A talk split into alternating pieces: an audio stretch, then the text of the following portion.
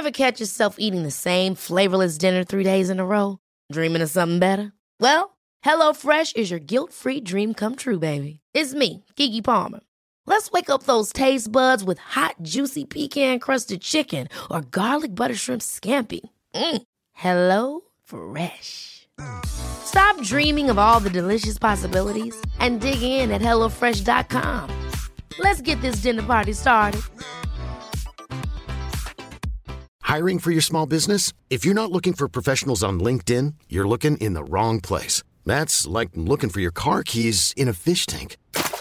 LinkedIn helps you hire professionals you can't find anywhere else, even those who aren't actively searching for a new job but might be open to the perfect role. In a given month, over 70% of LinkedIn users don't even visit other leading job sites. So start looking in the right place. With LinkedIn, you can hire professionals like a professional. Post your free job on linkedin.com slash achieve today. Hey, it's Ryan Reynolds, and I'm here with Keith, co-star of my upcoming film, If, only in theaters May 17th. Do you want to tell people the big news?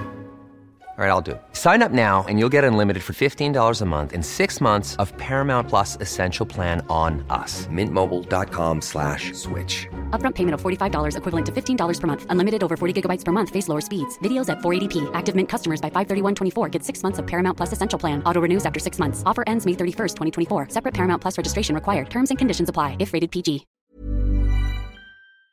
Hej på er och välkommen tillbaka till Dialogis. Mitt namn är Viktor och jag är som vanligt er host. Vi vill fortsätta med att säga tack för att ni subscribar, delar och framförallt tipsar era nära och kära om vår fantastiska kanal. Fortsätt göra det för ni är en del av vår livlina.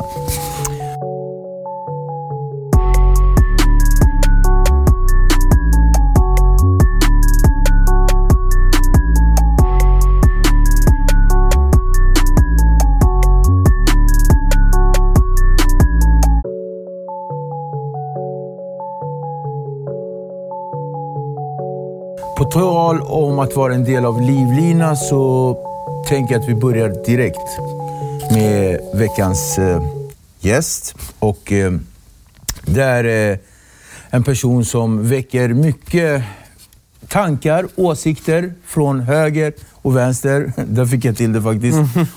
och, och just det, på tal om Livlina så, så har han faktiskt en otrolig berättelse hur han kom till Sverige från Iran som liten treåring. Och, eh, nej, jag, ska- jag ska bara fortsätta med att säga välkommen till Dialogis, Hanif Bali. Tack så mycket. Tackar. Tack själv. Äntligen har jag fått till det. Ja, du hade skrivit till mig några gånger och sånt. Och sen så var det till slut så jag bara, men fan jag måste göra det här. Och Ja. sen så hörde jag av mig till dig, när kör vi? Ja, men, och det var så här ganska häftigt, för, för det känns lite grann som en sån person som jag eh, tror att du är. Alltså, nu, nu kommer jag ju lära känna dig här eh, mer så här fysiskt, men så som jag känner att du kan vara. Eh, nu kör vi. Ja. Lite så. Ja. Och det blev så här, och, för jag skrev till dig 2019 redan. Mm. Och då var det under ett annat koncept.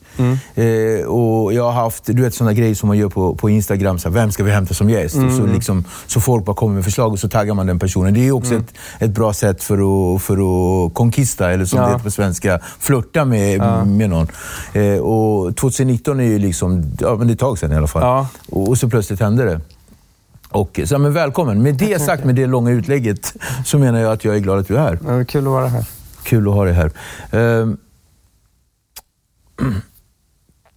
Jag, eh, jag tänkte så här, att vi, vi börjar med, med den här känslan av, som jag vet att... eh, Vi, vi kan börja direkt med det som jag vet att folk eh, pratar om dig.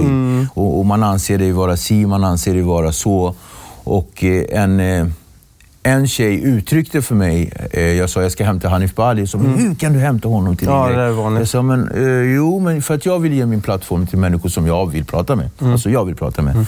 Och sen oavsett eh, vem det är, ah, kanske Mm. Nej, inte vem som helst. Men, men du är ändå fortfarande legit för att få hämta.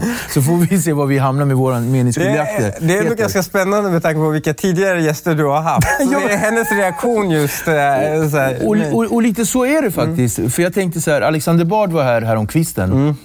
Och det var väldigt, väldigt många som var upprörda över att jag hämtade Alexander Bard. Ja. En, eh, eh, ja, och sen, jag menar, eh, folk som har eh, homofobi såklart. Men Mm. om vi bortser från dem så var det många som tyckte att han har uttalat sig rasistiskt på Twitter. Mm. Han har skrivit om den Black Lives Matter-grejen. Du vet hela det där kittet. Ja.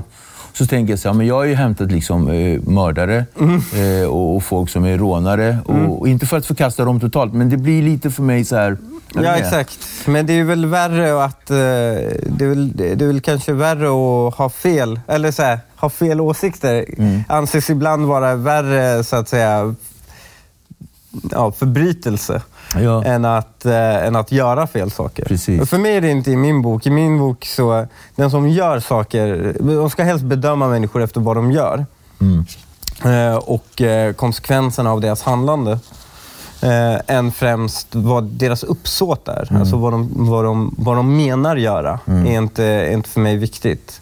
Mm. Eh, det finns massor av människor som vill göra gott också.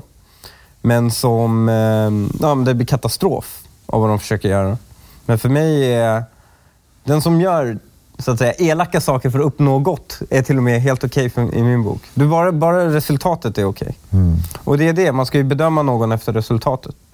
Ändamålet Mm. helgar medlen lite grann. Ja, lite så. Men man får vara försiktig med eh, så att säga, medlen. Alltså, det finns ju en gräns på vad du får göra för medel. medel. Att skada en annan människa exempelvis är, är ju eh, för mig eh, så att säga, en ganska röd tråd. Eh, så att säga, en röd linje. Går- som man och när du menar skada, menar du fysisk skada eller? Nej, fysisk skada Fysisk en annan skada. människa. Men alltså, om någon får sina känslor kränkta, det, är fuck, det bryr jag mig inte. Alltså verkligen så här. Tycker du att vi är lättkränkta i Sverige? Och nu säger jag vi. Jag, jag Nej, men ja, det jag förstår vi, alltså, som i ett bredare Ja. kulturellt kon- kontext. Mm. Eh, nej, alla, ja, jag tror alla är lika lättkränkta överallt. Den stora skillnaden är att i Sverige så anses det ha något värde. Mm. Förstår du? Någon blev kränkt och alla bara holy shit, åh, blev någon kränkt? Åh. Det här måste vi göra Det någonting här åt. tar vi tag i. Ja, nej men vadå, vissa blir kränkt, ingenting händer. Mm. Alltså, det, är, det är ingen som vaknar på morgonen och bara, ja, igår blev jag kränkt och nu, nu, nu har jag en tumör. Liksom. Alltså, det händer ju Mm. inget. Du blir kränkt, du är vuxen, du går vidare med dina känslor. Det är, liksom, det är som man lär barn. Mm. Du känner någonting nu, du hanterar det, du går vidare. Och det är det som är så märkligt i Sverige. Folk går runt och har de här tror att det är någon form av socialt kapital att vara kränkt. Och, och problemet är att det är det. Jag har hört, att du, jag har hört eller läst, jag vet inte Mm. vilket av dem, och det, tvick- det kvittar ju, eh, att i Sverige är vi mycket fokuserade på skuldproblematik istället för skamproblematiken som man är i Mellanöstern och lite grann där jag kommer ifrån. Ja. Jag är från Västafrika. Och Japan, exempelvis. Japan, oh ja. Japan har väldigt stark skamkultur. Där, det är väldigt där tar man intressant. till och med livet av sig. Eh, ja, men där, där tittar eh, Japan och, det, det är faktiskt mer relevant att jämföra Japan och Sverige. Mm. För att i Japan är också ett väldigt tidigt välfärdssamhälle. Mm. Också mm, har varit väldigt länge ett väldigt homogent samhälle, som Sverige har varit. Eh, väldigt hög tillit mellan varandra Mm. eh, och så. Men där har de en skamkultur och här har vi en skuldkultur. Här letar man efter vems fel är det. Och helst ska det inte vara ditt fel, Mm. Eh, utan någon, någon annans fel. Eh, Medan i andra kulturer så, så bär man skam istället. Och ibland så skjuter man ifrån sig skammen också. Och säger, liksom, alla har försvarsmekanismer oavsett vilken kultur det är. Mm. Men att det blir något så så att här, säga. eh, försvar, Ja, det blir ju försvar. Alltså, eh, en tydlig grej med det är till exempel, det märker man inom politiken. Mm. Så om du, det var finanskris, det här är ett det var finanskris. Alltså alla vet att det var USAs fel att det blev så. Mm. Men i Sverige gick folk till politikerna och bara så här, det är ett ansvar, det är er skuld, eh, jobben försvinner här. Och, och det var inga politiker bara, det här är USAs fel. Nej, Du vet. man tog Utan man det. tog på sig det och så hanterade man det.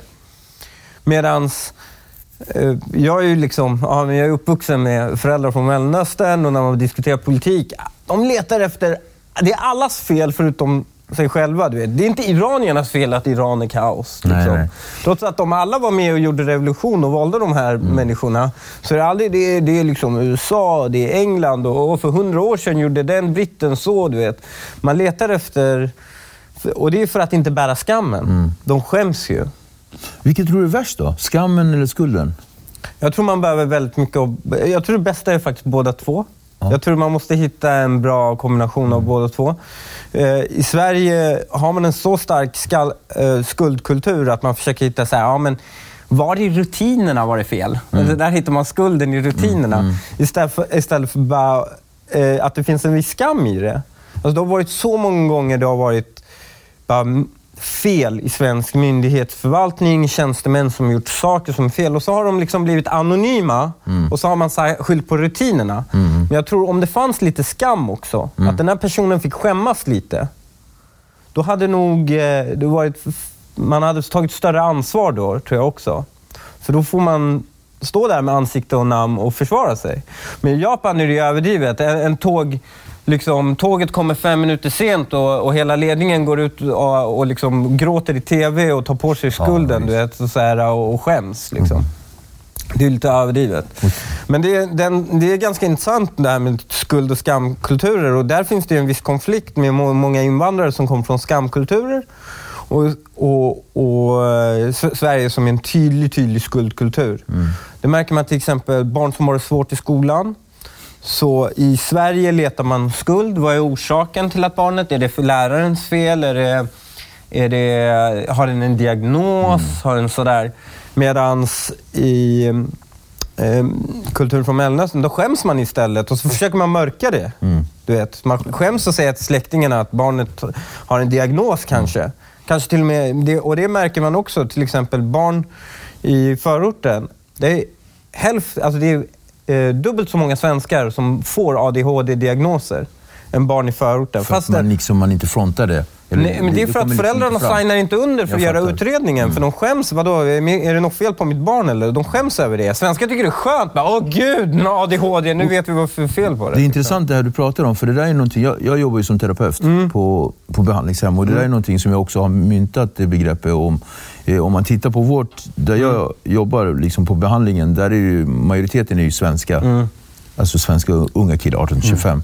Sen om man kollar på anstalter och sådär, då är det ju unga eh, invandrarkillar. Mm. Då har jag gjort den här jämförelsen med att när det börjar märkas att det strulas så, är, så har svenska familjer lätt för att be om hjälp.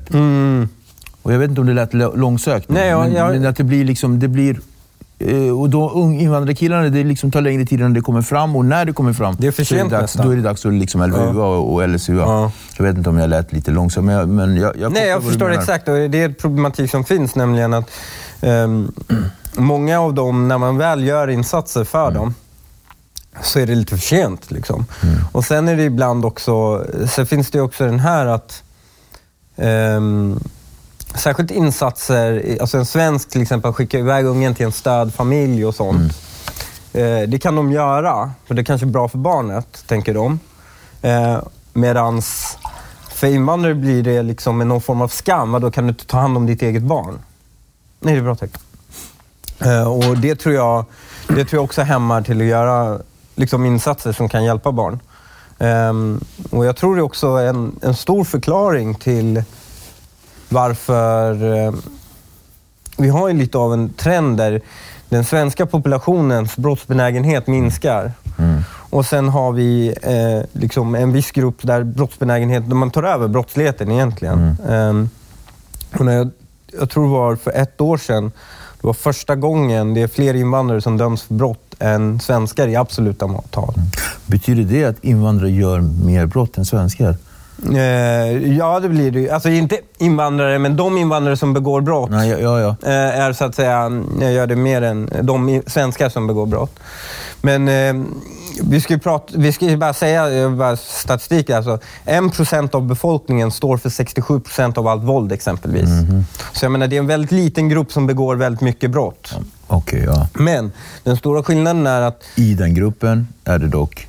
ja, överrepresentation av invandrare. Och säga, invandrare är också bara 20% av befolkningen. Så om du gör hälften av brotten Och om vi liksom knyter ihop det här och går tillbaka till roten, Mm. var kommer den eh, problematik? Är det soci- eh, social... Eh, Det är flera. Det är både, alltså du kan definitivt säkert eh, försöka, det har ju försökt göra undersökningar och man har ju hittat, ehm, i alla fall bland svenskar, så förklarar inte socioekonomin någon del av brottsligheten. Man hittar en ärftlighet. Det kan vara någon som har till exempel problem, eh, och den ärver man från sina föräldrar. Problem med att hantera aggressioner, impulser och så vidare. Och sen ha, Och diagnoser. Ja, diagnoser exempelvis. Och det får den personen att söka sig till vissa miljöer. Och de här miljöerna, är, i de miljöerna begår man brott då, eller, eller misshandlar och så. Men det är dens egenskaper som får den att söka sig till den miljön. Och det är det här, miljonprogrammen exempelvis, den gör inte folk till brottslingar. Det är bara att brottslingar söker sig till miljonprogrammen. Det är en väldigt viktig skillnad. För väldigt många människor är bara fattiga som bor i miljonprogrammen. Det är inte, att de inte begår brott, det är inte bara en slump. Utan det är människor som inte har benägenhet att begå brott. Jag förstår. Utan många gånger så är det så att... Och sen har du ju också det att det är svåra... eh, eh, Alltså när det kommer till socioekonomi så ser man den omvända kausaliteten. Nämligen, kriminella tenderar inte att bli rika. Nej. Och det är därför de är fattiga. Och då kan man tro att fattigdom är det som orsakar deras kriminalitet. Men det är inte det. Eh, och det här är Amir Sariaslan som är beteendegenetiker. Han gjorde eh, en otroligt bra forskning eh, där han gick liksom, där han, och han exkluderade invandrare ur den för han ville kunna gå tillbaka ordentligt i släktdatat. Och han hittade oerhört starka faktorer som tyder på att det är genetik, eh, alltså en stor andel genetik, en stor andel är slump också. Okej. Eh, men han försökte korrigera för bostadsområdet och se hur stor påverkan det hade. Och han lyckades inte hitta någon. Han lyckades inte hitta det. inte något. För jag tänkte kontra lite grann med det med typ som Tullinge, Rönninge, Salem. Där det är Mm. väldigt, det är ju väldigt svenskt. Men ändå är det väldigt, där är det ju väldigt, kan man säga dysfunktionellt? Ja, ja. Det mycket kriminalitet och Ja. det mycket droger. Och där är ju de svenskarna som har sökt sig dit, så att säga. Och andra som har sökt sig därifrån också. Eh, och, och, mm, så det finns en sån, sån faktor. Sen, det man ska komma ihåg är också, svenska miljonprogram, de, när de byggdes så tömdes de jävligt fort. Folk vantrivdes. Så orsaken till varför det har hamnat många utslagna där, det är för att ingen annan ville bo i dem. Så de, de som hamnade där var ju då ja, men, antingen kriminella hamnade där eller för den delen eh, och, ja, men fattiga. Eh, och också när invandrare kommer och de har inga ködagar. Du vet, i, i, var hamnar du? Jo, där ingen annan vill bo. Precis. Så det är därför många av dem... Alltså Rosengård, när det var färdigt, eh, in på 80-talet till och med, alltså tio år efter det var färdigbyggt, så var endast var fjärde lägenhet uthyrd. De var liksom tomma. De var tomma. Jätteintressant att Mm. prata eh, politik med dig, integration, för jag känner att jag hamnar liksom på sånt där vatten där jag bara, liksom bara vill suga- suga åt mig mer. Men jag vill prata lite om dig. Ja, Vi ska ja. prata lite med dig. Som sagt, kul att du är här och jag tror att... Eh, beskriv dig själv i tre ord. Tre ord. Eh, Som du uppfattar dig själv. Ja, som jag uppfattar mig själv. Nej, men jag är väl... Eh, jag är väl ganska snäll. Ehm, glad. Och eh, obrydd. Mm. Och det är väl kanske inte den bilden man har av mig utåt. Jag, för jag är den här arga, hårda killen. Fast är du så arg? Ja, men folk uppfattar mig som väldigt hård och arg i tonen och aggressiv. Eller och har du rätt för att bli tvärsned och så släpper du det direkt? Ja, ja, exakt. Jag, är så här, jag, när jag blir arg över någonting så är det inte så att jag kommer ihåg det ens dagen efter. Och jag är väldigt osentimental. Okej, så jag tittar alltid liksom framåt, tittar aldrig bakåt. Ehm, och, Så, så, så, och sentimentalitet går ju tillsammans med, med att man eh, kan också gå, gå tillbaka och drömma. Ja, men Till exempel om man lyssnar på en gammal låt från 80-talet. Typ såhär words Ja, nej, men jag- för mig är det- ska- Det är inte din grej typ? jo, musik definitivt. Okej, alltså, ja. så här, eh, när, jag, när jag var typ 10, 9, 10 började jag lyssna på Tupac och jag kan ju fortfarande, så här, när man sätter på några av hans plattor, känna igen sig där. Sen typ i, i tonåren så började jag lyssna på väldigt mycket typ Kent. Liksom. Och när jag Okej. lyssnade så, så kickar jag tillbaka det. Musik funkar absolut. Mm. Men då får man den här sentimentala känslan och, och den är skön. Den är liksom. Men jag är inte sentimental i så här, äh, och sitta och åh det där hände mig, gud vad hemskt. Men kan det ha med att göra att det här med musiken och sådär, det, det är liksom att man kan välja att vara i det. ja exakt, och så bara kan du bara pausa och gå ut. Men om det är liksom personliga relationer med människor, då kan man liksom inte riktigt släppa det. Nej, för Eller? mig, ja, jag är ju en sån som... ehm, eh, och jag tror det här med min barndom att göra. För jag bytte väldigt många, jag bodde i fosterfamilj, jag var ju. SOS-placerad. Liksom. Så jag bodde, bodde i väldigt många fosterfamiljer och Alltså från en vecka till en annan kunde du bo, alltså du kunde connecta med någon, verkligen känna att den är, nu är det här min mamma och pappa. Och sen en dag kunde bara liksom SOS komma och du bara flyttade på dig. Jag ville prata om det faktiskt. Just Ja. det här. Ditt första barndomsminne. Minns du det i, i, i förhållande till otrygghet? Jag har otrygghet. Ja, den är tuff den frågan. Den måste typ tänka till. Nej, men för mig, jag har väldigt tidiga minnen. Otroligt tidiga minnen. Jag vet, du har ett minne från när du är tre år gammal. Ja, jag har otroligt tidiga, men jag har ingen du vet, emotionell minne. Jag kommer inte ihåg hur det känns.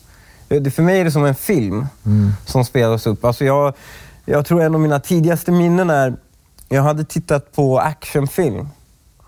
Och vi håller på att åka lastbil. Min pappa var då, han var ju gerillasoldat. Eller så här, gerilla var det ju inte, de hade ju en bas liksom. Men han var så här, mot, motståndsman, du vet, eh, i nå- eh, någon så här, eh, organisation mot eh, mullorna i Iran. Milan, ja. Som också är otroligt problematiska. Man ska inte hylla dem eh, Så vi, för mycket heller. är, vi, är vi inne på 80-talet nu? Det här är, nej, det här är um, tidigt 90-tal. Tidigt, Tidigt förlåt. 90-tal. Okej, jag tänkte kanske Eller i och för 88. sig, ja men 90 måste det Ja. ha varit. 89, 90. Och då har jag tittat på någon actionfilm och sen så åker vi i sån här trupptransportbil, du vet lastbil. Mm. Och min pappa kör den och jag sitter bredvid. Och jag hade ju sett så här, du vet de hade slängt sig ut ur bilarna och sånt. Jag frågade så här, får jag hoppa? Ja, han bara, gör det. Nej, nej. jag Han bara, nej det var det absolut inte. Men eh, jag öppnar och hoppar. Och jag landar ju på den här asfalten med, jag har fortfarande ärren kvar, med, med hakan och knäna Mm. och, och liksom... Och jag kommer ihåg, det här, vi var på, i, ute i öknen i Irak. Mm. Och han, min pappa springer ut och, och plockar upp mig du vet, och, och sätter mig i bilen. Och jag kommer ihåg, det sista minnet jag har är att typ, jag tycker att det känns varmt i solen på mina såriga ben. Liksom. Och sen så eh, svimmar jag. Okej. Eh, Det var en ganska eh, dramatisk händelse. Ja, men jag tycker det är som en kul story nu. Eh, så, alltså, för mig det är lite så, men jag har, inte, jag har ingen så emotionell, gud jag var rädd eller något sånt. Jag, det kommer jag inte ihåg. För jag, jag har ju också hört någonstans eh, att den här resan Mm. Med din mamma och din pappa, eh, bara- så att vi kan klargöra Mm. din mamma och din pappas roll i revolutionen. De var ju väldigt eh, framstående i revolutionen. Det var, jag vågar påstå efter revolutionen, de var nog lite för små under Efter revolutionen. revolutionen. Ja. Precis, det var ju Min- 79. 79 var revolutionen. Mina föräldrar har varit liksom i tonåren i mitten av 80-talet. typ okej. så. Eller inte mitten, i början av 80-talet. Min mamma var 21 när hon fick mig. Ja, var... Eh, 87. Okej, ja. Så hon var ju ung. Hon var ju liksom bara barnet när det var eh, eh, revolution. Så, men de blev så politiskt aktiva mot mullorna eh, un, på 80-talet i Iran. Och eh, Det var främst min eh, morbror som var politiskt aktiv och ha, där blev han vän med min pappa. Eh, och sen så, ja men min mamma kommer i kontakt med min pappa så och de alla är inblandade i det här. Mm, då förstår jag. Sen när...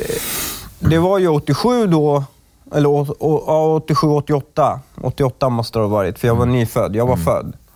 Eh, då avrättade de min morbror. De griper honom, det var 88, hade man massutrensning. Och det man gjorde var att man grep alla, de, de här kallar sig för Folkets Mujahedin. Det är så här vänster, islam, röd shiism-rörelse.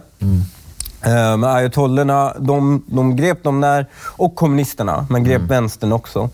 Och till kommunisterna sa man så här, ge oss trosbekännelsen. Du vet så här, du förnekar en religion finns, men ge oss trosbekännelsen så, så, så räcker det med fängelse och du kan eh, gå för, liksom, och så släpps du.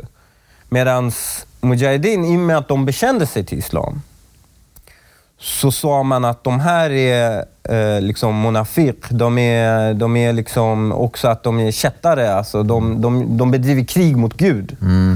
Eh, och för en sån finns inte räddning. Förstår du? De kan inte säga trosbekännelsen. Okej. För de förvränger Det religionen. liksom återvändo. Och då avrättade man alla. Och det man gjorde var att man laddade upp alla på pallar. Alltså man, man hade så många att hänga. Så man laddade upp folk fyra och fyra på lastpallar och bara hängde dem.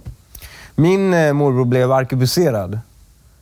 Så eh, han, han blev arkebuserad och mina eh, morföräldrar fick, eh, de fick betala för kulan Ah, för att plocka ut hans kropp. Så det var, det var brutalt. Och då flydde de. Och då, får, då tänker jag mig, okej, det här är 21-22-åringar som fått barn, de, de har kämpat för något de tror på, de har en ganska begränsad uppfattning om världen och historia och sånt. Alltså det är inte någon som har, liksom, du, du hade inte samma informationsflöde. Iran var en diktatur innan, var en diktatur efter. Det måste ha varit väldigt liksom, begränsad världssyn. Jag tänker de här kommer ut och sen vill de göra någonting. Och jag tror i stor utsträckning så drivs de också av hämnd. Jag tror de vill hämnas också för vad de här människorna gjorde mot dem. Mm. Och det tror jag... Var det beslutet? Ja, de det var beslutet. För de stod i Turkiet efter de har flytt Iran. Ska vi till Irak och fortsätta kampen från militärbasen i Irak? Eller ska vi till Europa? Och de valde Irak. Och då fick jag följa med och jag växte upp där tills jag var eh, tre och ett halvt, alltså slutet av treårsåldern. Och sen började Desert Storm, Irakkriget. Och då blev det lite för osäkert för oss barn att vara där. Och då började de smuggla ut oss via Jordanien, runt om i Europa och sånt. Så det finns jättemånga barn som har exakt samma story som mig. Många heter Hanif också, för grundaren av organisationen heter Hanif. Hanif. Så, de, så när, ibland när vi har så här, barndomsvänner, du vet, vi umgicks ju väldigt mycket med varandra. Så alla Hanif. Ja, det är så här sju Hanif i ett rum, du vet. Så här. För det är så roligt för att jag typ, jag känner många persier, Mm. Men jag känner typ inte en enda Hanif. Ja, men det är en viss klick. Det är är. Mujahedin-barnen. Så att redan, så att där är du, för, att, för jag uppfattar ju dig, du är ju i all din prakt, Mm. vill jag ge dig, så är ju du en väldigt utstående person. Mm, På gott och ont, men mest på gott då. Så blir det också, bara ditt namn är också gör ju... alltså, är du med? Ja. Det vill jag ge dig. Men när du kom hit då, Mm. eh, den här, när vi pratar om trygghet och otrygghet. Jag har ju hört eh, den här historien om Mm. att eh, varandet och icke-varande, att eh, placerade i olika familjer Mm. och sådär. Men du hamnar alltså först hos en värdfamilj. Ja, Eh, Kan man säga det så? man, ja, exakt. Så det, man, det de gjorde var, de hade ju massa anhängare Mm. runt om eh, i Europa och sånt. Och det de ringde var att de lyfte på luren och bara, okej, vi har fått ut Hanif nu. Hans föräldrar är och krigar för din frihet och iranska folkets frihet. Och nu är det din tur att göra en insats. Liksom. Kom och hämta din plikt, Mm. sa man. Och det här var ju föräldrar som, eller det här var ju vårdnadshavare som kanske inte ville ha barn, du vet, eller ta hand om ett till barn. Men de kände sig tvungna, för annars skäms de, du vet, skamkulturen där. Annars behöver de gå och skämmas att de inte gör sin insats, du vet. Precis. Och det här var ju, det är ju en ganska dålig grund för någon att ta sig an ett nytt barn. Så många av oss barnen, vi blev liksom, det funkade inte. Efter två Kunde år, du de känna pallade den inte, känslan, förlåt jag avbröt dig, Ja, nej. Kunde du känna den känslan av att, att, det var, att du var där på andra premisser? Nej, men det var ju inte också... Vi blev... Vi, alltså för, till, till våra föräldrar Ja. sa Mujahedin, du, dina barn är borta där, de har egna föräldrar nu, de kallar dem för mamma och pappa, glöm dem, sa de till dem. Fokusera på kampen. Typ så. Ja. Fokusera på organisationen. Till oss sa de, ni får inte ha... Det här är inte dina föräldrar. Du är bara här tillfälligt. Nästa år är du i Iran. Då har vi befriat Iran. Så skapa inga kopplingar här. Wow. Och det är ju väldigt problematiskt att, att ni båda får olika... Ja, exakt. Så, så de, så de, och det var ju för att vi, vi skulle behålla kopplingen, du vet, inte för, ha rötter här, Mm. så att vi blir mer deras. Liksom. Ja. För de såg, sig, såg oss som sin egendom. Liksom. Ehm, Har det skapat någon konflikt i dig eh, så här, under Nej, när, tonåren? nej, under tonåren var jag väldigt alltså, eh, inte tonåren, men jag var väldigt stökig i skolan och så. Mm. Alltså, jag var ett stökigt barn. Ehm, och, eh, men jag började känna någon form av lugn eh, och kunna, liksom, jag har alltid haft lätt för skolan. Mm. Men jag började bli- känna mig lite mer lugn när jag bara, vadå Iran? Så här, jag kommer vara kvar här. Du vet det här. Så, jag ska vara kvar här och jag ska göra det bästa av det här. Och sen så, och det här var jag kanske 11, något sånt. Och då bestämde jag mig för att eh, nej men, eh, nu är Sverige mitt land. Så här, jag ska lägga tid och energi på det här och då började jag plugga, fick jättebra betyg. Ehm, och, och Jag var inte så politisk heller. Jag, jag var så här, du vet, politik för Iran, alltså runt iranierbordet hemma, du vet. Svensk politik, det var inte på riktigt. Du vet, så här, ingen dog. Vadå, då är det inte på riktigt. Förstår du? Det är inte på liv och död. Ehm, och då, men då var det mycket så här Irakkrig och du vet, så här, det var stor geopolitik. Det var sånt som diskuterades. Kuwait och olja. Ja, exakt. Olja och... Exakt. Du, eh, jag, tror, jag tror många känner igen sig i det, att det är så här storpolitiken som diskuteras. Det är inte så här, den skattesatsen och så här, väldigt- upphandlingsregler. Och inga petitesser. Nej, men sen så, det var faktiskt när jag skulle välja skola. Ehm, jag hade skitbra betyg. Alltså särskilt här, på den tiden, man hade inte lika mycket betygsinflation. Jag hade skitbra betyg. Så jag ville gå Viktor Rydberg här i stan. Och, Det är ändå ganska vass skola. Ja, men det var typ 280 för att komma in då och sånt. Jag hade 305.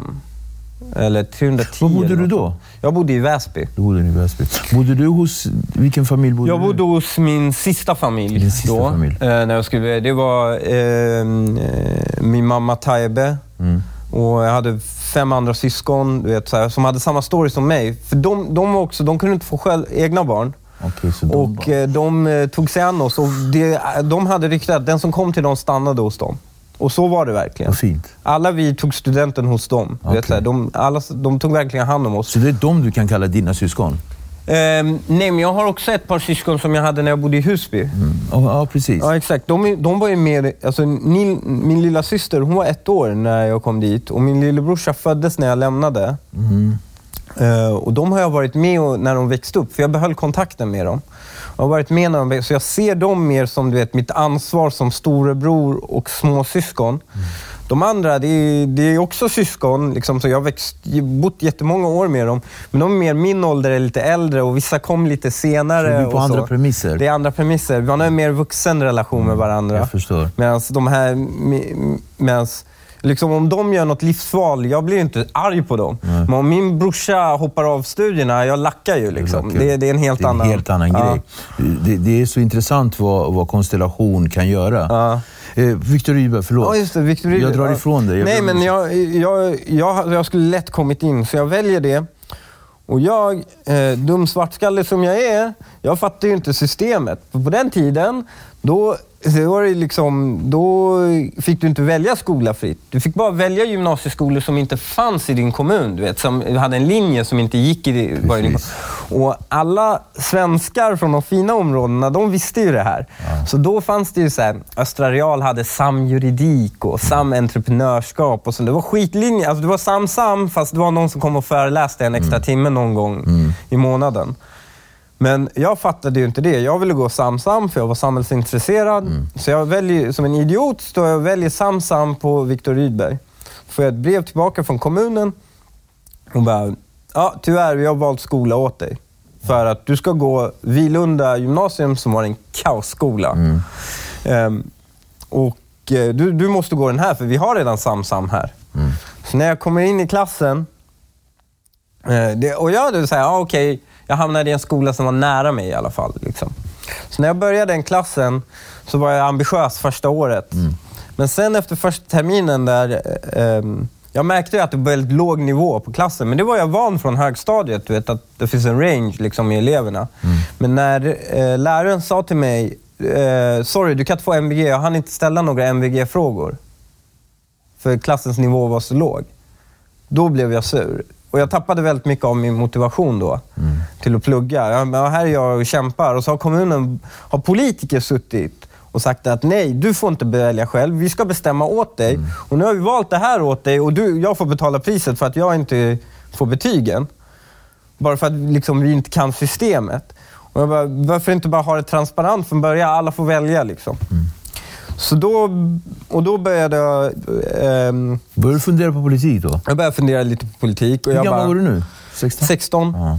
Och då började jag fundera på ja, men, individens egna val, varför det är viktigt. Ja, men, politiker kan inte sätta sig in i min situation. Liksom, varför, varför ska den bestämma åt mig? Så då började jag hamna lite mer på liberalism. Sen hamnade jag i en väldigt intressant diskussion om eh, just Irakkriget och allt sånt med, med en eh, person som var med i Moderata ungdomsförbundet i min skola. Eh, Han, var han gick inte i skolan. Han, han, var, han var till och med lite äldre. Han jobbade i kommunen som sekreterare, men han var aktiv på högre nivå. Och han var väldigt intresserad av utrikespolitik och vi började diskutera. Jag gillade det han sa. Liksom. Ehm, och då var jag bara, ja men jag blir medlem. Så jag la den där hundringen, blev medlem.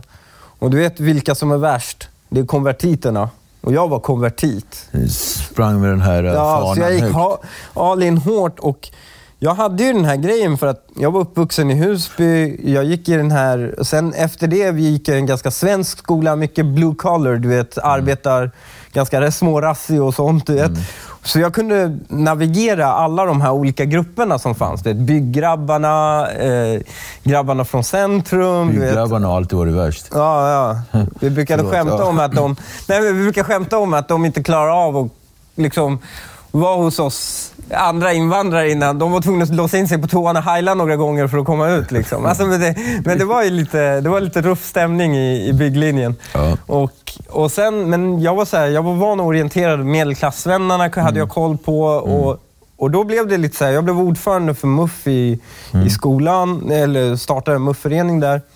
Och sen bara värvade jag från alla de här Så grupperna. du var verkligen på språnget? Ja, jag värvade alla de, eh, från alla de här grupperna och plötsligt var MUF Väsby större än MUF Östermalm. Och de bara, what the fuck är det som händer i Upplands Väsby? Du vet, så här. Och de bara, men det är någon kille som heter Hanif som... eh, Och, hur, och då tänker jag så här. Jag tänker höger, moderat. Mm. Och, och där jag kommer ifrån, jag är från Nacka, så det är ganska... Mm. Du hör ju själv. Eh, men då tänker man så här. Moderater, det är ändå väldigt, Mm. Inom parentes, low key främlingsfientligt. Ja, det är så man tänkte, särskilt då.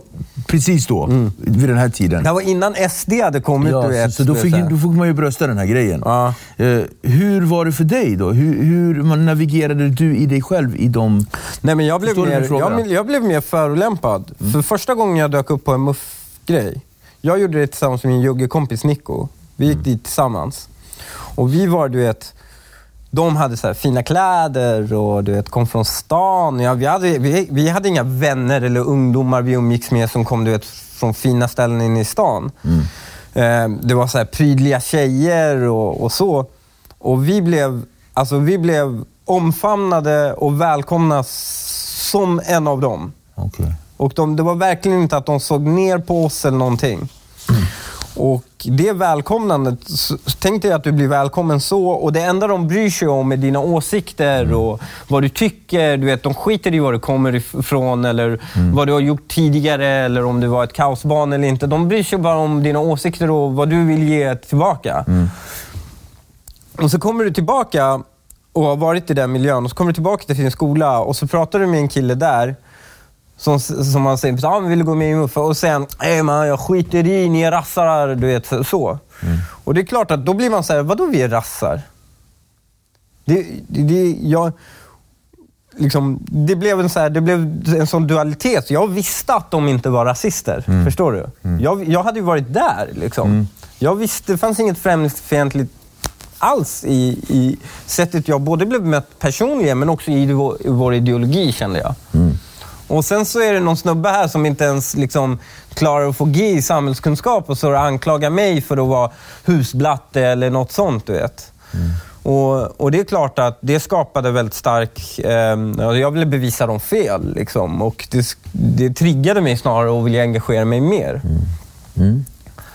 Um, och fortfarande är det så. Jag ha- hatar det, den anklagelsen. Husplatte. Ja, gud. För det, det finns... Är det själva titeln eller är det Nej, bara... nej, nej. Vad det symboliserar. Vad det symboliserar, och det här är väldigt intressant. Kolla, Olof Palme kom från överklassen.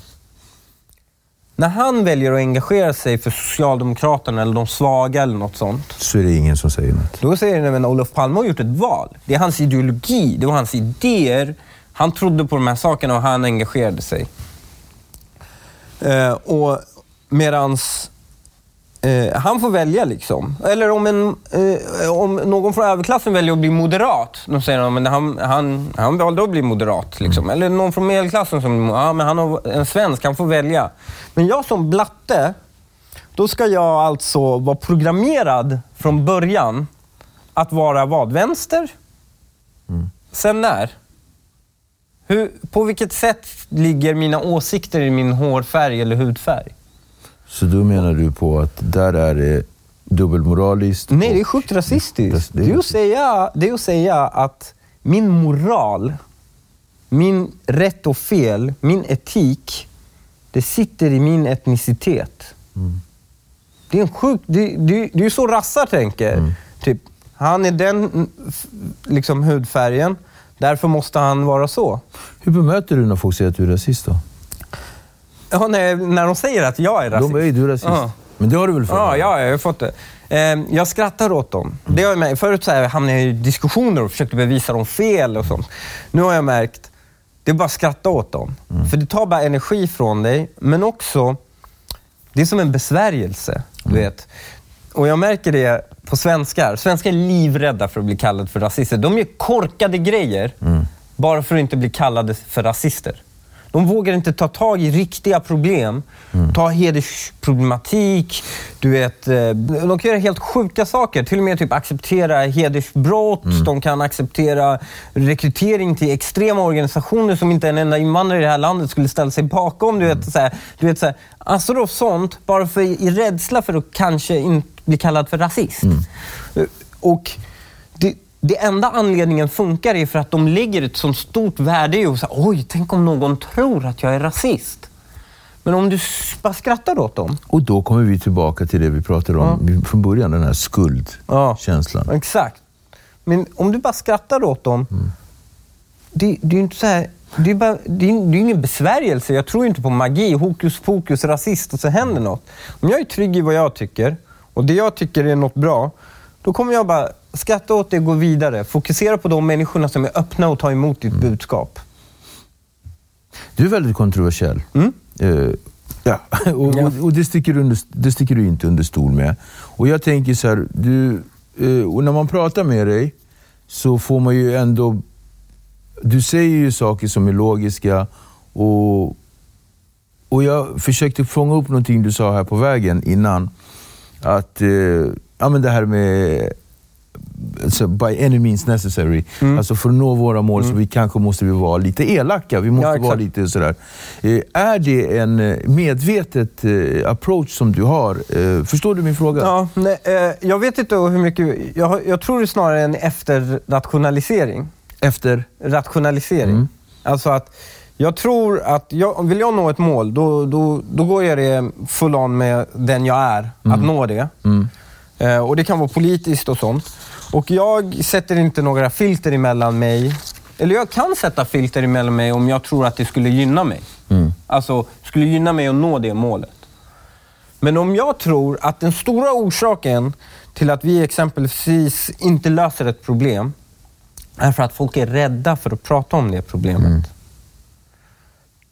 Då tänker jag, då ska jag vara så hård som möjligt. Då ska jag vara så jävla hård och ta så mycket skit. Jag ska gå på varenda mina som finns. Att de bakom mig som uttrycker sig bara något mildare mig anses vara helt lugnt. Förstår du? Jag blir bulldozen som drar över minfältet. Ehm, det är så jag tänker. Och det, det, det, det, sen kan det vara en... Liksom, eh, det är konsekvensen av det jag gör. Sen kan jag ha upptäckt i efterhand att det är en bra strategi. Liksom. Men För- jag, jag började bara. Ja, men för att det finns ju ingen politiker, tror jag, i alla fall inte så gott jag kan minnas, men under...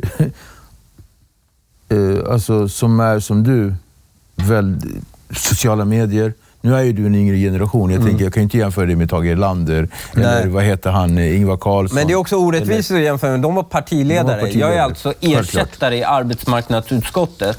Och jag skulle veta, kan någon, kan en enda, en enda person där ute, bara på rak arm, nämna namnet på en enda ersättare i ett, för ett annat partis arbetsmarknadsutskott? Nej, Ingen vet vem de är. Nej, jag kan inte. Jag vet knappt om de är. Vi sitter i samma utskott. Och vad säger det? Vad säger det? Eh, jag vet inte, antingen säger det att eh, det här är att jag inte blivit befordrad tillräckligt. Eller så... Du, alltså, okej, ja, du, du menar att de, de har inte hajat vad de har? Nej, det, nej, definitivt inte. Men också... Och det här är det, jag får en anklagelse ibland också. Typ så här, du har sålt ut dig själv för karriären. För det var min nästa fråga faktiskt. Det är så, så sjukt. Eh, politiker eller kändis? Jaha, nej men jag är bara en känd politiker. Ja, okej. Slutar jag vara politiker så är jag liksom, varför ska de lyssna på mig? I och för sig, man kan ju fortsätta vara opinionsbildare eller något Mm. sånt, absolut. Man har ju byggt sig en plattform. Men jag, jag är ingen kändis för någonting annat än politik. Nej, men precis. Jag är bara känd... Men här är, här är grejen att jag blir anklagad för att så här, du gör det här bara för karriären. Vet du, om jag, och jag, och jag kan Okej, jag titta på dem i min generation som ko- gick in i politiken samtidigt som mig. Som du inte vet namnet på, ingen vet namnet på. Som har bara, de bara suttit med, hållit med, hållit sig nära, liksom, hållit tyst. Och det går jättebra för dem.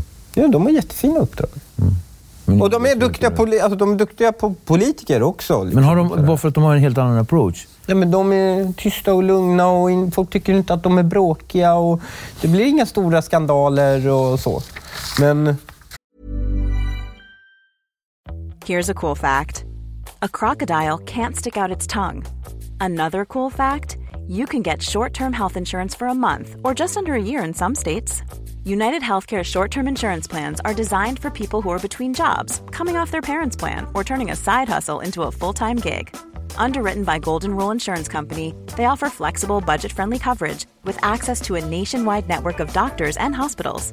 Get more cool facts about United Healthcare short term plans at uh1.com. Ever catch yourself eating the same flavorless dinner three days in a row? Dreaming of something better? Well, HelloFresh is your guilt free dream come true, baby. It's me, Gigi Palmer. Let's wake up those taste buds with hot, juicy pecan crusted chicken or garlic butter shrimp scampi. Mm. Hello Fresh. Stop dreaming of all the delicious possibilities and dig in at HelloFresh.com. Let's get this dinner party started. If you thought the only way to get a more defined jawline with natural looking results was through surgery, think again. Juvederm Volux XC is a non surgical injectable gel filler that improves moderate to severe loss of jawline definition and can help you achieve natural looking results with little downtime. Even better, this improved definition lasts up to one year with optimal treatment. No maintenance required. Improve jawline definition for a smooth, sculpted look with Juvederm Volux XC. For important safety information and to find a licensed specialist, visit juvederm.com. That's J U V E D E R M.com. Not for people with severe allergic reactions, allergies to lidocaine, or the proteins used in Juvederm. Common side effects include injection site redness, swelling, pain, tenderness, firmness, lumps, bumps, bruising, discoloration, or itching. There's a risk of unintentional injection into a blood vessel, which can cause vision abnormalities, blindness, stroke, temporary scabs, or scarring. Talk to a licensed specialist to find out if it's right for you. Hiring for your small business? If you're not looking for professionals on LinkedIn, you're looking in the wrong place. That's like looking for your car keys in a fish tank. LinkedIn helps you hire professionals you can't find anywhere else, even those who aren't actively searching for a new job but might be open to the perfect role. In a given month, over 70% of LinkedIn users don't even visit other leading job sites. So start looking in the right place. With LinkedIn, you can hire professionals like a professional. Post your free job on linkedin.com slash achieve today. Millions of people have lost weight with personalized plans from Noom, like Evan, who can't stand salads and still lost 50 pounds. Salads, generally, for most people, are the easy button, right? For me, that wasn't an option. I never really was a salad guy. That's just not who I am. But Noom worked for me. Get your personalized plan today at Noom.com. Real Noom user compensated to provide their story. In four weeks, the typical Noom user can expect to lose one to two pounds per week. Individual results may vary. det, det, och, det, och så samtidigt så går folk, och det här blir lite kontraproduktivt. Folk bara, ja men politiken, de, de väcker inga känslor ingen, ingen bryr sig, du vet, så här, de är tråkiga, ingen, det är tråkigt att lyssna på dem. Men så fort du bryter det mönstret, så bara okej, men då ska jag prata politik på ett sätt som får folk att lyssna, eller får, får folk att brinna. Då blir de så här, ja, det är kontroversiellt. Liksom. Det ska vi, ja, men honom kan man inte lita på. Vet. Eller för den delen att man anser vara en sellout. Liksom. Och, Och, och, och, och, och då hamnar ju du någonstans i ett ingenmansland. ja, Du blir som en sellout för blattar, ja, typ. som vi säger. Och, och, och sen så då för, eh, alltså för Moderaterna, alltså ja, då blir jag för kontroversiell. för kontroversiell. Ja. Men samtidigt, det finns ingen annan politiker i det här landet som har fler följare än mig. Och så, så lojala följare också. Du menar följare på sociala Både medier? sociala medier. Alltså jag fick näst flest kryss efter min partiledare i hela partiet. I valet? I valet. I valet, okej. Och det här är alltså... ehm, Inte en enkät eller någon eh, Nej, nej. utan- I valet. I valet. När folk tog mitt namn och kryssade mig. Och han var etta på listan. Så man får ju många autokryss så också. Mm. Eh, men jag var åtta på listan. Jag vann, när vi hade provval inom Moderaterna, man har en intern omröstning bland alla medlemmar. du. Jag vann den stort. Det- det De satte det mig på åttan för jag är kontroversiell. Du vet, men jag vann den Först, stort. Och, så det är någonting jag gör som får folk att tycka att det är bra. Men bland den politiska klassen och den politiska kulturen så anses det vara kontroversiellt. Persona non grata, typ. Typ. Ja, nu, nu är det där ordet lite... Det där ordet är livsfarligt. Just i dessa dagar, jag vet. Men Men jag känner också att det har blivit en större öppenhet mot mig. För det jag sa kanske var kontroversiellt. Och vissa av mina åsikter var kontroversiella kanske för fem, sex år sedan. Nu är det mainstream. För det är någonting också som du har sagt, så här, du, du, du, du lägger ut dig själv som någon form av eh, eh, otitulerad eh, Nostradamus inom politiken. Att du säger saker, ja men det här sa han för eh, flera år sedan. Men vissa, och jag vill bara säga, jag var inte först eh, alls. Jag är, jag är aldrig först, det säger jag inte. Men du är den som säger det. Men när jag har sagt de här sakerna så har jag fått skit för det offentligt. Eh, och jag har, fortfarande inte, jag har fortfarande inte sagt någonting som en åsikt som jag har fått skit för, som Moderaterna inte adopterat inom två år och Socialdemokraterna inom fyra. Jag, jag skulle vara intressant att veta en enda åsikt jag har haft som jag har fått skit för, som, som de inte adopterat. Men ändå är det jag som. Och det är det stora brottet. Vi är ett konsensusland, du vet. Alla är ett fiskstim. Och den fisken som råkar kanske sticka iväg från stimmet först, den, den hoppas alla blir uppäten av en haj, du vet. Lite som Nack Nemo, eller som Hitta Nemo. Ja, exakt. Den som sticker först, den, den, men till slut när hela stimmet har vänt sig, du vet. Men jag tror de här känslorna, den hänger kvar fortfarande. Han den här jäveln, han stack iväg först. Nu är det okej för mig att tycka att vi ska minska invandringen. Stefan Löfven säger att vi ska stänga gränserna och allt sånt. Tycker du vi ska stänga gränserna och inte ta in Stänga gränserna är lite symboliskt, men jag tycker vi Jag borde fattar. minska invandringen radikalt och Men mycket. för, för ett tag sedan så, så var ju du lite inne på att noll. Men, eh, Ja, definitivt noll. Alltså, och det är bara att titta på... Jag bara tittar på de orterna jag växte upp, gick i skola i och sånt. Och det är alldeles uppenbart att de tar... Hade jag gått dit nu, hade jag varit fucked. Jag hade inte haft den chansen jag har här. Jag, jag har haft. Och vi har alltså tagit emot så mycket invandring och fortsätter göra det i Sverige. Att vi har trångboddhet, vi har social utsatthet, vi har inte resurser. Alltså vi, även om vi skulle pumpa in pengar mm har vi inte tillräckligt mycket folk. Vi har inte tillräckligt mycket lärare, vi har inte tillräckligt mycket socialsekreterare. Vi har, alltså vi har inte den, resurs. res, äh, den i- liksom infrastrukturen för att ta hand om så många människor. Plus att vi har en stor skuld med massa människor vi inte tagit hand om. Eller tagit hand om, som inte har getts en schysst chans. Och hamnat efter, som också är i stor behov av, av uppmärksamhet. Och allt det här gör, har vi. Och sen ska vi liksom på två år plocka in en helt nytt Gävle varje gång. Du vet. Det, det, det är klart att det är orimligt. Det sätter oerhört stort tryck på människor. Och, och det, är- det, är liksom, det här är ju, var ju kontroversiellt att säga, men jag tror många har landat i den slutsatsen att hur många du tar emot påverkar hur bra de kan integrera sig. Jag kanske låter Mm. infantil nu och dum, men jag tänker så här att kan de här tankarna som du myntar nu eh, och som andra då förmodligen har haft Mm. göra till att det är fler som har röstat på SD?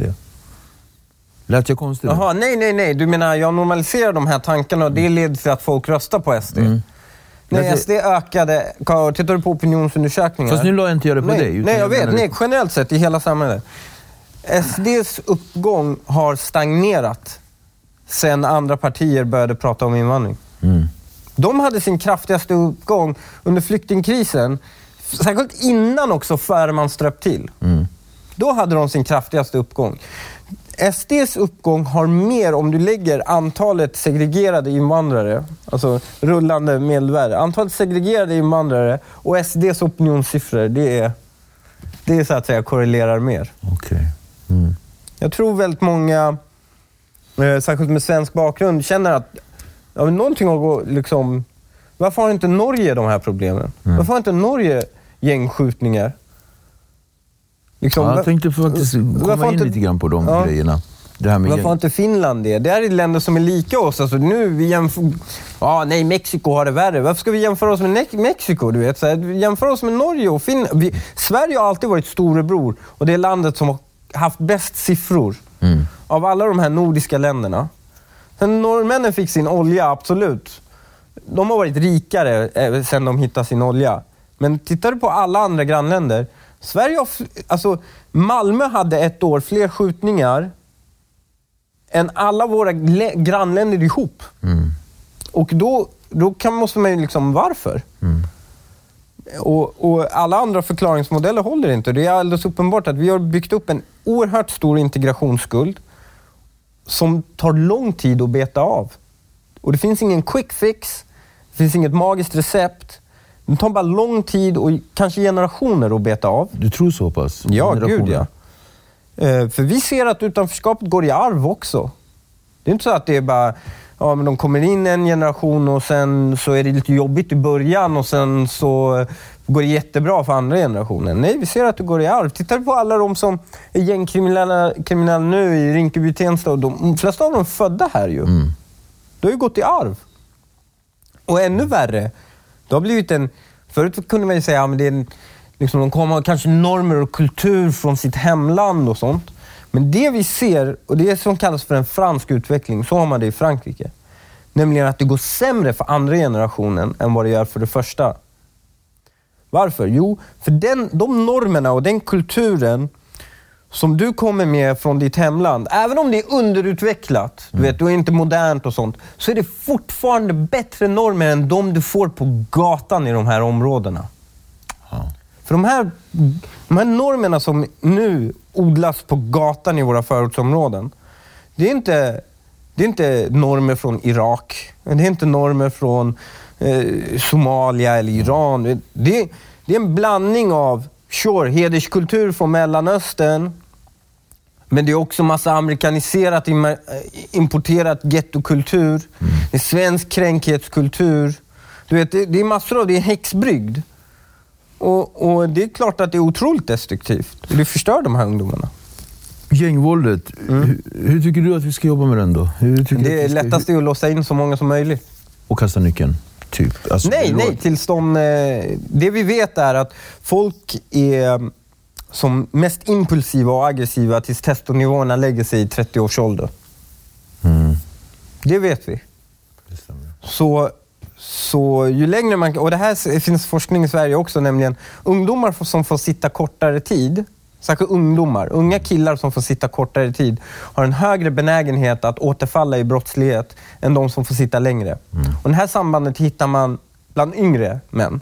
Du hittar inte det här sambandet bland äldre. Vi hade ju straffsystem som hette internering förut. Ja, Förr i tiden. förvar. Förvar, Ja, förvar. ja. Mm.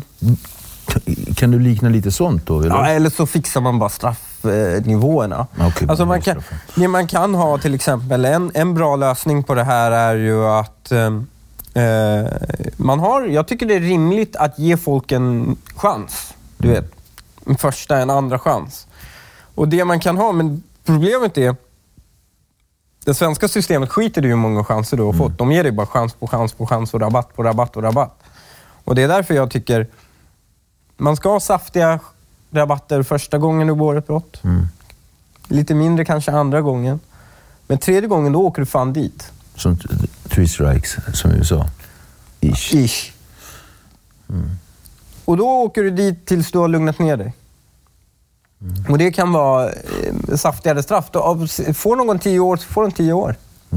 Och, och, så kan man, och så får man ta bort två tredjedelar. Det där, Det där vill jag inte ha, två tredjedelar. Jag tycker att villkorligt borde adderas på straffet. Mm. Så har du dömts för tio år, ja men en tredjedel av tre år borde läggas på de tio Okej, så då sitter du tio och, och så... Och sen tre år får du sköta får dig du- ute.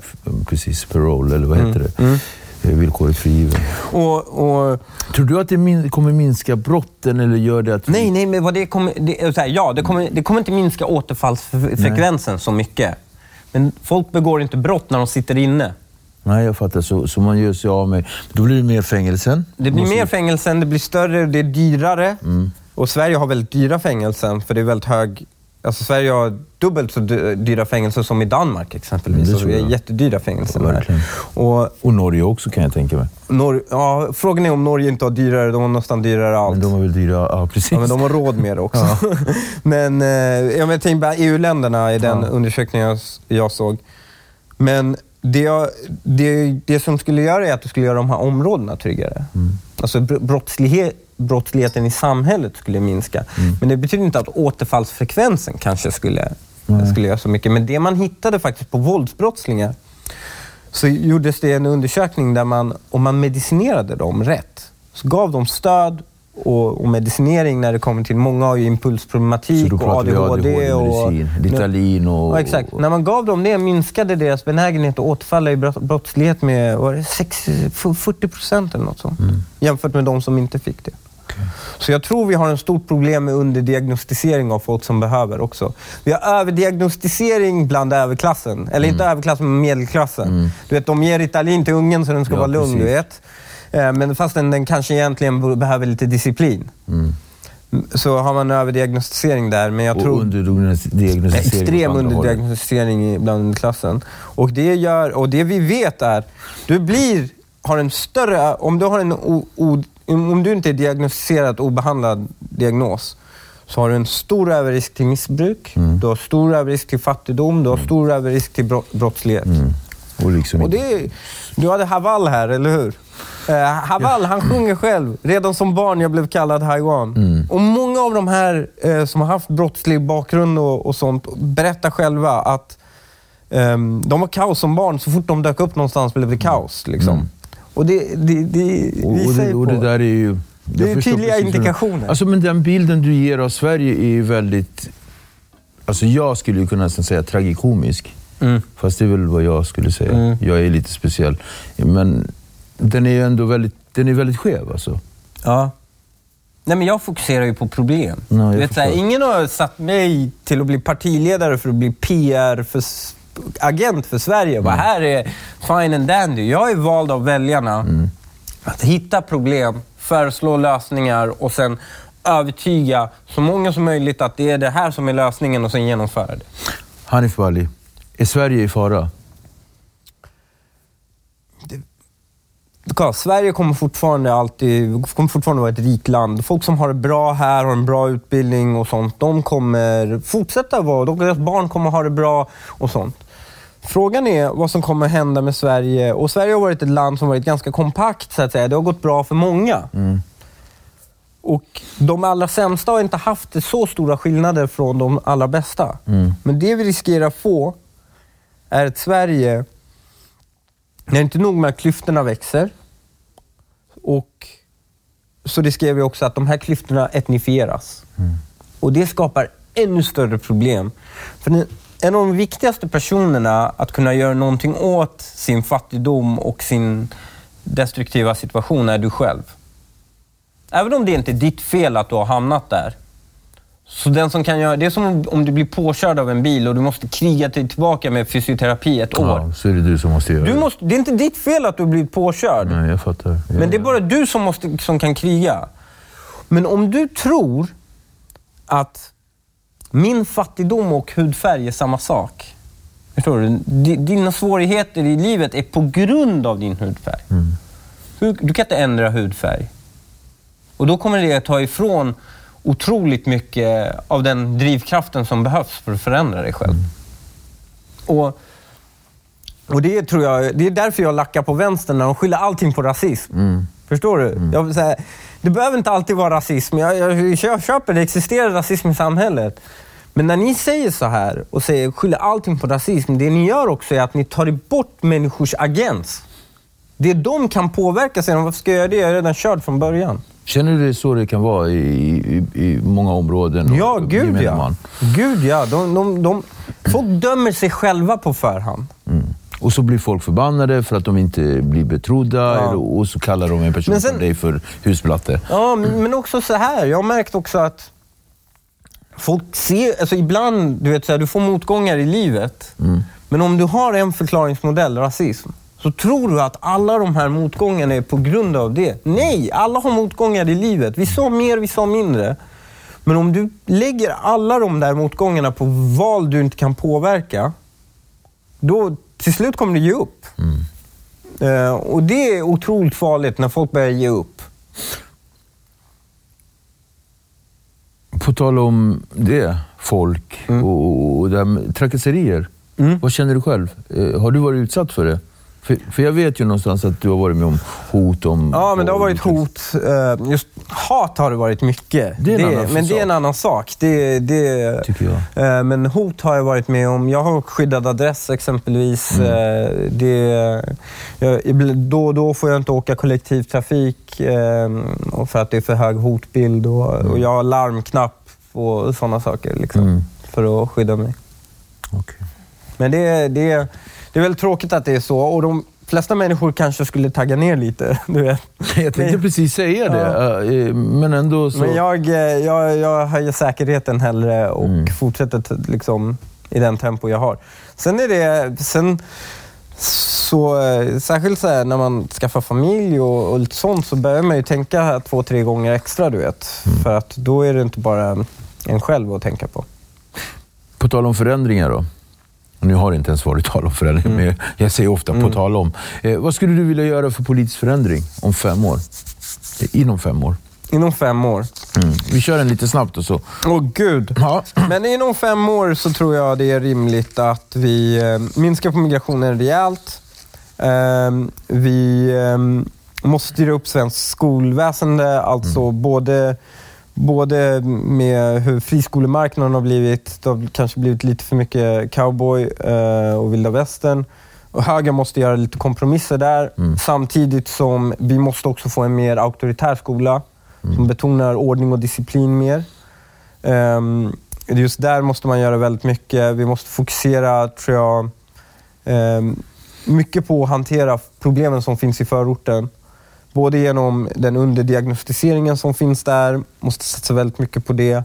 För också mycket, mycket mer resurser till polis och ordningsväsendet i stort så att de här områdena kan bli trygga. Alltså när jag växte upp i Husby, du vet, Salam Livs fanns där. Salam Livs finns inte där längre. Jag är inte kvar då. Det finns inte där.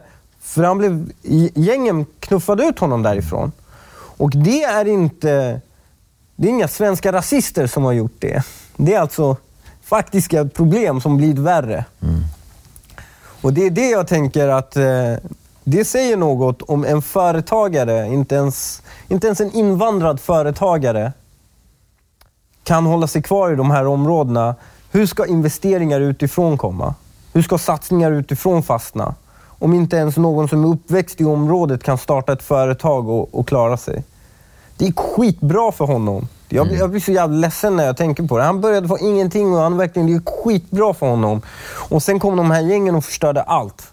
Och kriminaliteten förstörde allt. Och jag, en av de starkaste ögonblicken var för förra valrörelsen. Det var en kille som hade en han hade, eh, smyckesbutik. Var det Tensta eller Rinkeby? Han var 60 bast. Hade kommit hit som eh, flykting på 80-talet. Och han bara, jag, jag har lagt hela mitt liv på det här. Och jag är gammal nu. Jag ska gå i pension. Och jag måste stänga igen. Jag har ingenting. Jag har krigat hela mitt liv. Och jag har ingenting. Och han jag kan inte ens ha min butik öppet för att de vägrar försäkra mig. De vägrar ens försäkra mig. Försäkringsbolagen vill inte ens ge mig en försäkring för det är så mycket brott. Posten vill inte ens dela ut post till mig. Jag måste gå till en annan plats och plocka ut posten. Och han, det är en 60-årig du vet, Amo som har tårar i ögonen. Och man bara, om, om, det här, om det här är hur, the state of things, alltså om det är läget. Hur ska du då få positiv förändring? Så man måste börja med ordningen. Först får du ordning. Tror du att eh, inom fem år, eller i alla fall till nästa val, det är inte fem år, det är mycket mindre än så.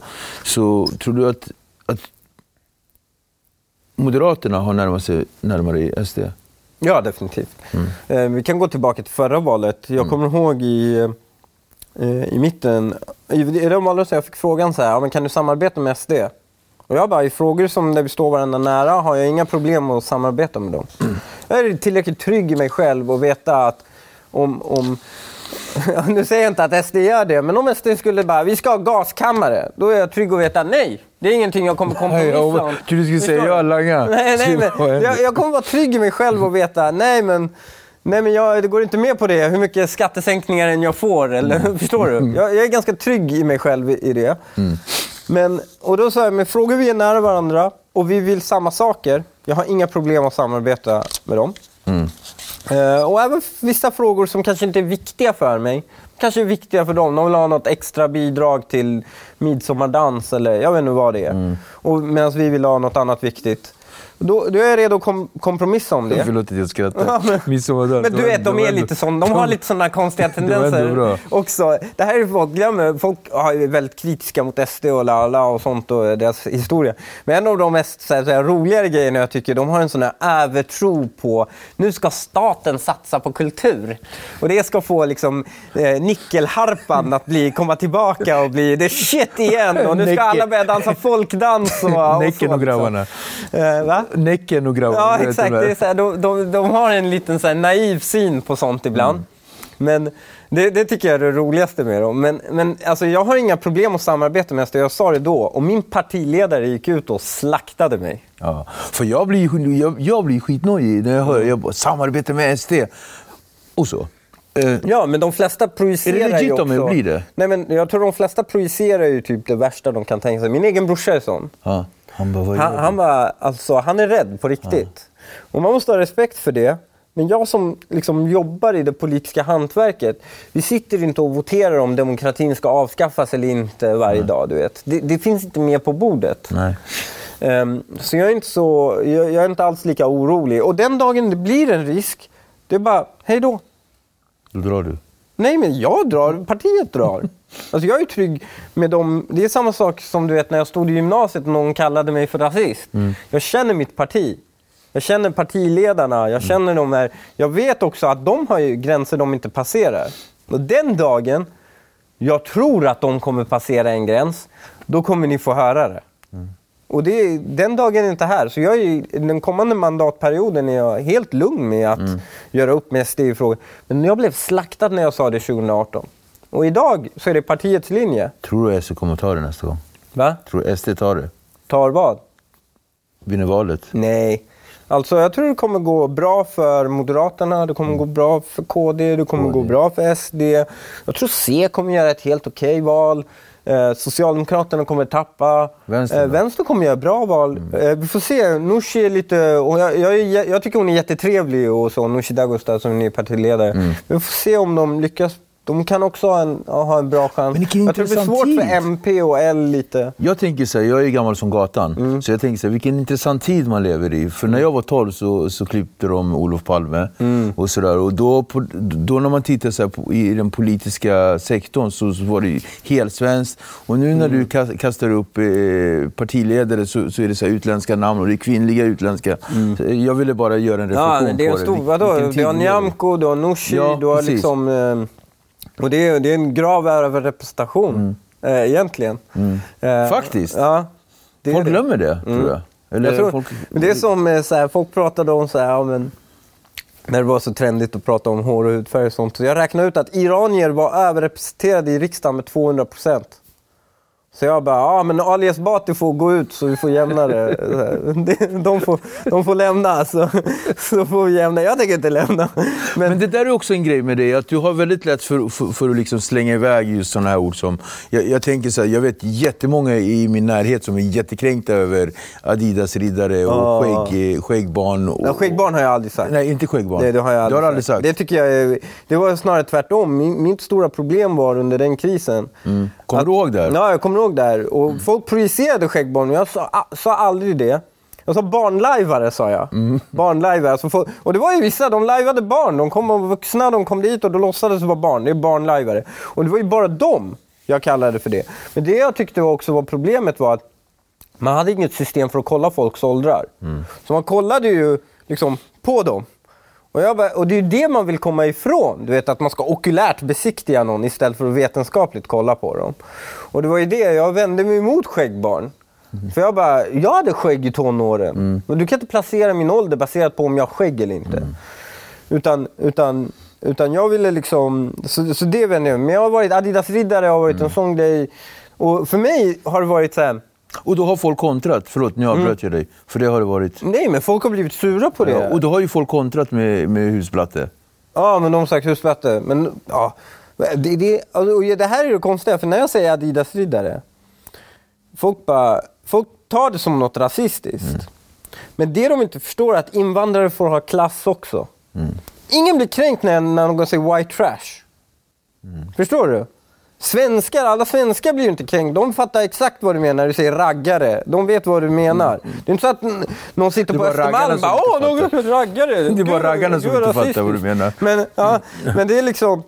Men, eh, och det är samma sak för mig. Alltså, och det här är så konstigt, för du kallar dem husblatte. eh, här, eh, det är ju så här, förlåt, men min kultur är inte att stå på torget och liksom kalla, jag ska knulla dens mamma och japp den och skjut den. Och, det, det är inte min kultur. Det är inte min, om jag skulle ringa till min mormor och säga Mormor, jag är äkta, jag har inte sålt ut här i Sverige. Jag, jag går runt och säger jag japp den och jag gör det och jag, jag, jag, eh, säljer knark och sånt. Min mor skulle bara, jag är sjuk i huvudet. Hade ju sagt, du inte tillhör inte den här familjen längre. Men min mormor och eh, morfar som alltså krigade häcken av sig för att alla deras döttrar skulle gå till universitet. Eh, och liksom ha, har den kulturen och är stolta över sin historia och bakgrund. Om jag bara, jag är äkta, jag låtsas att jag är från gettot i USA. De hade ju bara, vad är det fel på dig? Har du glömt din historia? Får du ta och tända av typ. Ja, men verkligen så här. Då, då har man, jag, jag, tycker, jag tycker snarare de som lajvar orten sådär, de har glömt sin historia. De har glömt sin bakgrund. Och det här är det fina också, när du kommer som invandrare till ett land, då kan du välja, kolla det finns trash-iranier i Iran också. Men när du kommer som invandrare till ett land, du kan välja att så här, vill jag, vara, vill jag ta med mig trashet eller ska jag representera det allra bästa Bästa och finaste som finns i min kultur? Och en av de bästa och finaste som finns i Irans kultur tycker jag är bildningsidealen, ehm, liksom det politiska engagemanget som finns. Alltså, det finns massor av kul- kulturen, konsten, historien. Alla de här sakerna är som jag är otroligt stolt över. Eh, och det tycker jag man borde... Då, då har man chansen att när man kommer till att anamma det, att visa det. Och, och jag tycker många missar den chansen. Och istället tror att det är äkta och liksom... Ja. Så Sverige är i fara. Men den är bara fara för oss, så, så, en eventuellt framtida Hanif. Förstår du? Alltså, f- svenskarna får det bättre och bättre. Jo, otryggheten har börjat på. De blir rånade oftare och sånt. Men man märker ju, de börjar segregera sig mer. Liksom. Det är ju som en reaktion. Ehm, och, och, så att säga, men de kommer ju ekonomiskt ta sig... De har ju bra utbildningar, de har bra system och, eh, och sånt för att ta sig vidare. Det är ju det är de det är tufft för. Det är kanske de som kommer hit, föräldrar har ingen stark utbildningsbakgrund, de vet inte hur man gör, de vet inte hur man väljer den där skolan. Precis. Även om de har bra betyg och talang. Du vet, alla de sakerna, det är de som är i fara. Och det händer såna hemska saker med tiden. Det, det känns för mig som att det blir, blir så här hemskare brott. Och det, jag tänker på de här pojkarna i, i, på kyrkogården. Ja. Förresten, eh, bra jobbat. Ja, tack. Insamlingen. Ja, vi Berätta. fick in... Ja, men, ehm, vi fick in två miljoner kronor till de här pojkarna som utsatts för det här övergreppet i, i kyrkogården. Och saken är att jag fick kontakt med dem genom att men jag läste det först. Jag bara, är det någon knarkuppgörelse eller så här, du vet, vad är grejen? Och så hör jag två grabbar prata i gymmet, när jag var på gymmet. Jag hörde två grabbar prata så här, shit vad sjukt, alltså, man gör inte så, vem fan gör så? så här. De, de var väldigt upprörda, två grabbar i 16-årsåldern. Och sen i, eh, när jag höll på att gymma efter så här, något sätt så kommer de emellan och så bara, du kan du skicka, en av våra kompisar har hänt något hemskt. Eh, skulle du kunna skicka typ en hälsning till honom? Så här? Och jag bara, är det det som skedde till kyrkogården? Så bara, ja. Och, och jag skickade ett meddelande, den var jävligt hård. det, det, men, eh, det, den är mellan mig och honom. Men Ja. alltså, jag försökte ge honom lite så här, ja men lite, eh, ja vi tar dem liksom så här. Ja, Eh, så.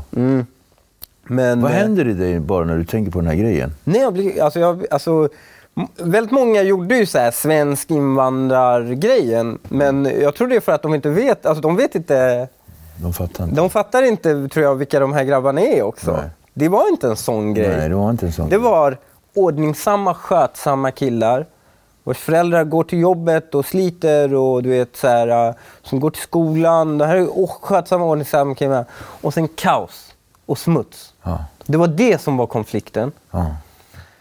Och, och eh, sen när jag hittade honom, alltså mitt hjärta gick sönder för jag hittade hans konto och jag skulle skicka honom ett DM. Och jag såg att han hade, bara några månader innan, hade han skickat en bild på, han hade köpt min t-shirt. Och han hade skickat en bild så här, åh jag köpte den här, du vet. Det, var, det är så fina killar. Och eh, ja, men det var ju då jag bara, men jag måste göra någonting. Liksom. Så då hade vi en insamling och på en helg samlade vi ihop två miljoner Det kronor. är sjukt. Bra jobbat. Ja, de förtjänar det. Ja. Det vart ett... Eh, det var som ett reguljärtåg där. det, jag, eh, jag känner att vi hamnade någonstans där vi inte skulle hamna. Men det visste jag med dig. Jag visste det och jag hade liksom de här 12 frågorna. Ja, jag sa ju det. jag sa det, de kommer spåra snabbt. Och, och det har ändå inte spårat, för vi har ändå hamnat där, där, där, där jag ville att vi skulle hamna.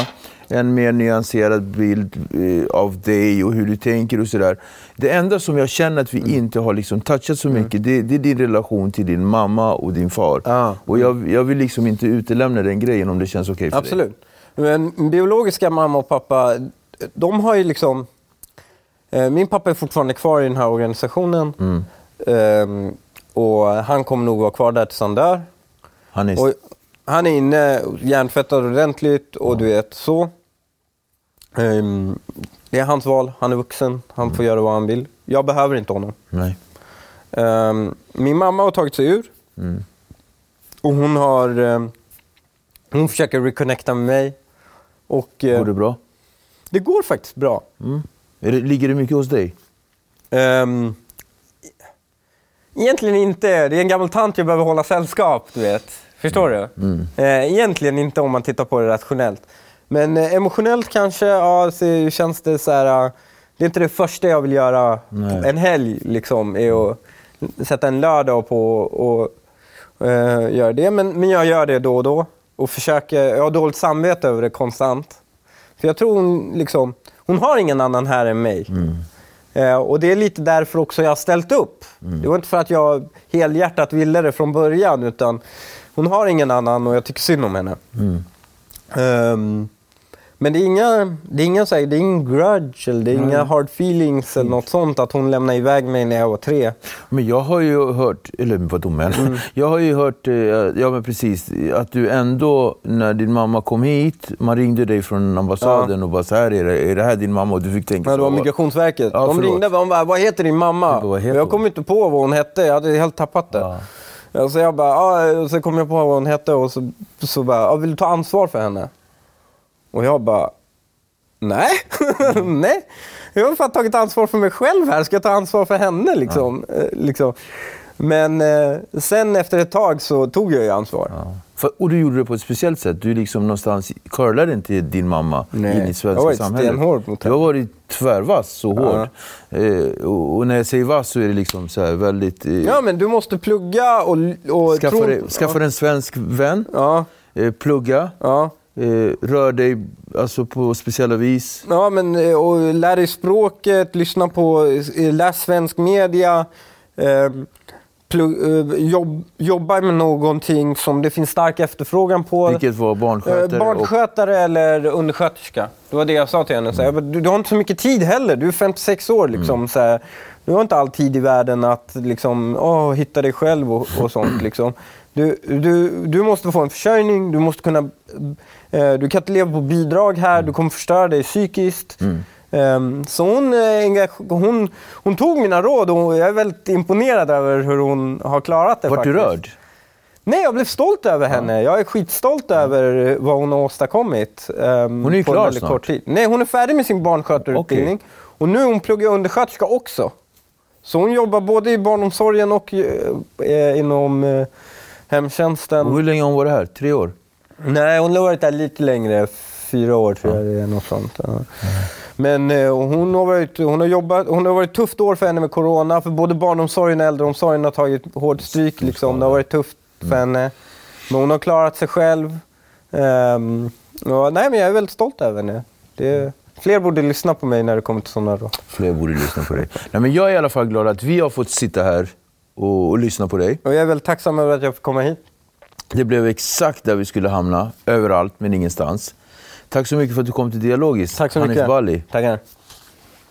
Välkommen åter. Tackar.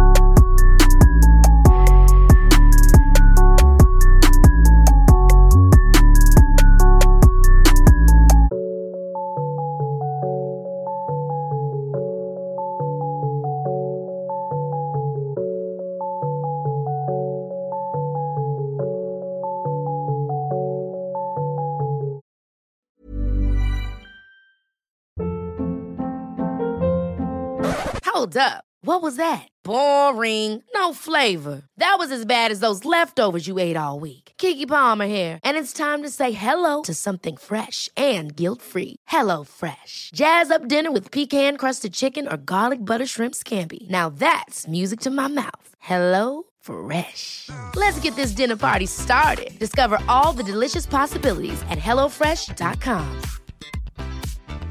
If you thought the only way to get a more defined jawline with natural looking results was through surgery, think again. Juvederm Volux XC is a non surgical injectable gel filler that improves moderate to severe loss of jawline definition and can help you achieve natural looking results with little downtime. Even better, this improved definition lasts up to one year with optimal treatment. No maintenance required. Improve jawline definition for a smooth, sculpted look with Juvederm Volux XC. For important safety information and to find a licensed specialist, visit juvederm.com. That's J U V E D E R M.com. Not for people with severe allergic reactions, allergies to lidocaine, or the proteins used in Juvederm. Common side effects include injection site redness, swelling, pain, tenderness, firmness, lumps, bumps, bruising, discoloration, or itching. There's a risk of unintentional injection into a blood vessel, which can cause vision abnormalities, blindness, stroke, temporary scabs, or scarring. Talk to a licensed specialist to find out if it's right for you.